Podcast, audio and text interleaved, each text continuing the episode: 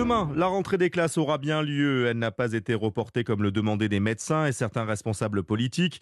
Une rentrée qui inquiète les enseignants et les parents d'élèves au vu de la forte contagiosité du variant Omicron. Bonjour Sophie Vénétité.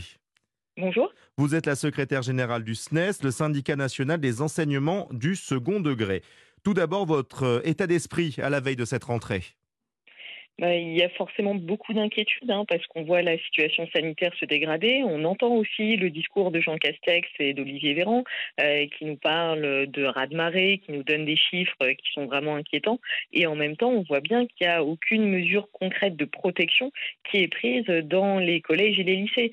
Euh, alors nous, on ne demandait pas le report de la rentrée, mais qu'on ait par exemple des masques de qualité pour pouvoir faire cours, euh, qu'il y ait une politique de test suffisamment euh, efficace pour pouvoir vite trouver qui est positif et casser les chaînes de contamination. Et là, à 24 heures de la rentrée, on n'a toujours pas d'informations là-dessus. C'est-à-dire qu'aujourd'hui, on ne vous fournit pas de masques pour aller euh, enseigner? Alors, l'éducation nationale nous fournit des masques en tissu lavables. Euh, elle nous en a fourni 5 euh, ou 6 en début d'année. Alors, il faut savoir que ce sont des, masques qui, euh, bah, finalement, ne tiennent pas bien sur le visage, qui n'ont pas de barrette pour se pincer sur le nez, donc ils laissent beaucoup passer l'air. Et finalement, on est très nombreux, là, en tant qu'enseignants, à nous acheter nous-mêmes nos masques chirurgicaux, voire pour certains, des masques FFP2. Et le, depuis quasiment deux ans, d'épidémie et d'écoles sous Covid, le ministère de l'Éducation nationale ne nous a jamais vraiment fourni de masques qui, euh, sont, qui permettent vraiment euh, d'être protégés. Et euh, ça, c'est absolument inacceptable. Quand Jean Castex dit nous voulons maintenir les écoles ouvertes dans l'intérêt des enfants, je suppose que vous êtes d'accord avec ça Bien sûr qu'on est d'accord. D'ailleurs, nous, au SNES on l'a, toujours dit, il faut garder euh, les établissements scolaires ouverts, mais surtout, il faut se donner les moyens de les garder ouverts. Le débat, il n'est pas tant sur euh, école ouverte, euh, école fermée, puisque là, on est, on est tous d'accord pour dire qu'il faut les laisser ouvertes. Par contre, il faut vraiment se donner les moyens de les garder ouverts. Et là, on voit par exemple que Serge Jean Castex dit qu'il faut garder les écoles ouvertes, mais il n'y a pas vraiment d'avancée, par exemple, sur la question des capteurs de CO2 ou sur l'aération des salles, alors même qu'on sait que c'est un point crucial pour lutter contre la circulation du virus.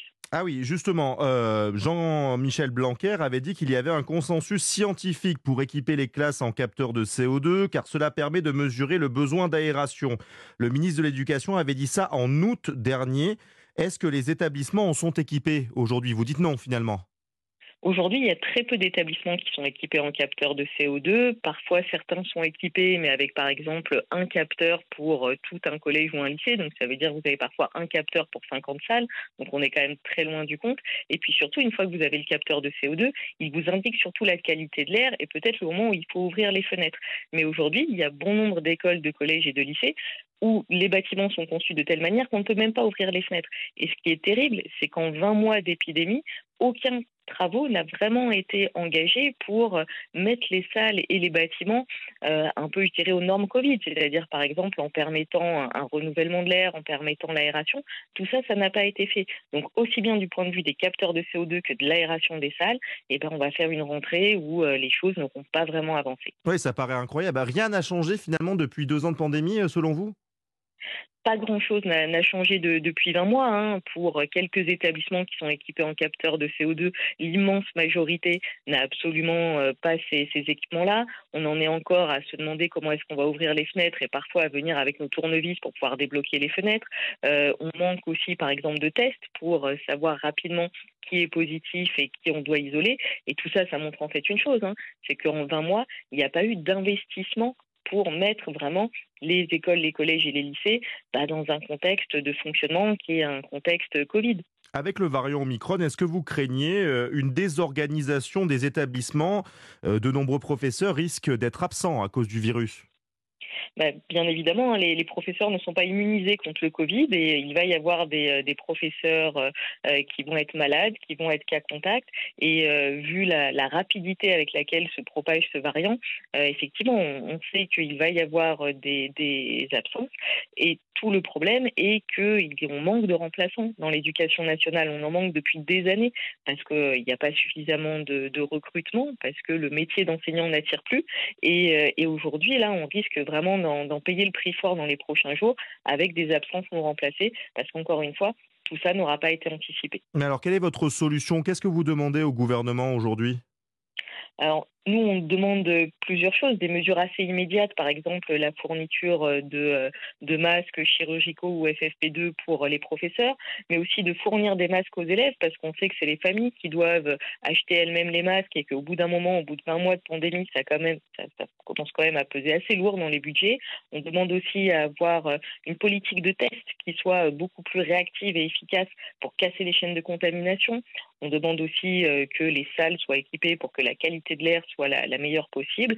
Et puis, on demande surtout qu'il y ait des, règles qui permettent voilà, d'isoler très vite les cas contacts et les cas positifs pour casser les chaînes de contamination. Et c'est ça qui nous permettra d'avoir le fonctionnement, on l'espère, le plus normal possible dans les jours et les semaines à venir. Euh, Sophie Vénétité, j'ai vu que dans, euh, dans une interview, vous aviez dit que dans les collèges et les lycées, les élèves ne sont quasiment plus testés depuis des mois.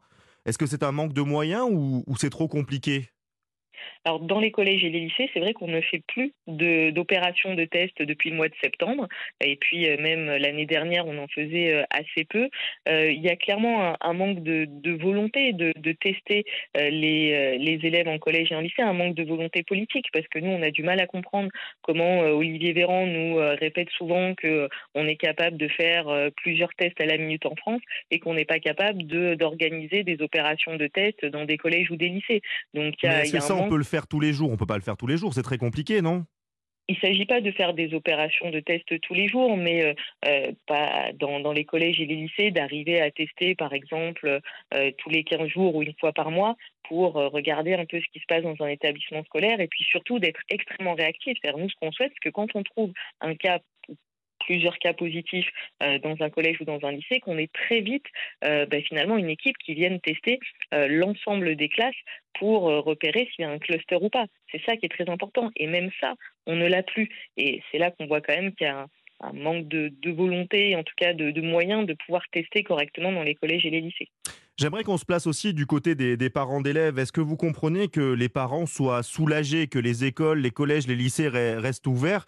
Lors du premier confinement, on a vu des familles quand même qui étaient au bout du rouleau. Hein bien sûr, on, comprend hein, l'intérêt pour tout le monde en fait que les, les écoles soient ouvertes, hein, l'intérêt pour euh, pour les élèves, pour les parents, et puis même l'intérêt l'intérêt pédagogique, hein, parce qu'on sait que l'école à distance, l'école derrière les écrans, euh, c'est quand même très problématique pour les élèves, pour nous, parce qu'on perd aussi des élèves, mais aussi pour les parents, parce que finalement, ils se retrouvent parfois mis en difficulté parce qu'il faut être à côté de leur enfant pour essayer de suivre un peu les cours.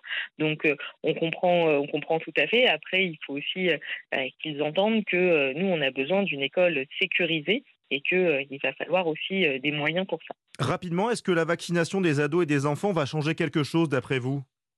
Alors, on a vu hein, que la vaccination des adolescents depuis le mois de septembre, elle avait euh, très vite progressé au point d'avoir euh, un, taux, euh, une couverture vaccinale très importante chez les adolescents et c'est une bonne chose parce qu'on sait que la vaccination, c'est un moyen de se protéger à la fois d'un point de vue individuel et collectif, mais ça ne peut pas non plus remplacer un protocole plus complet, un protocole global qui comprend la vaccination, mais qui comprend aussi des mesures sur euh, l'aération, sur les tests et sur tout ce qui nous permettra de fonctionner le plus normalement possible dans les prochains jours. Merci beaucoup Sophie euh, Vénétité d'avoir été notre invitée dans la matinale. Secrétaire générale du SNES, on rappelle un syndicat national des enseignements du second degré.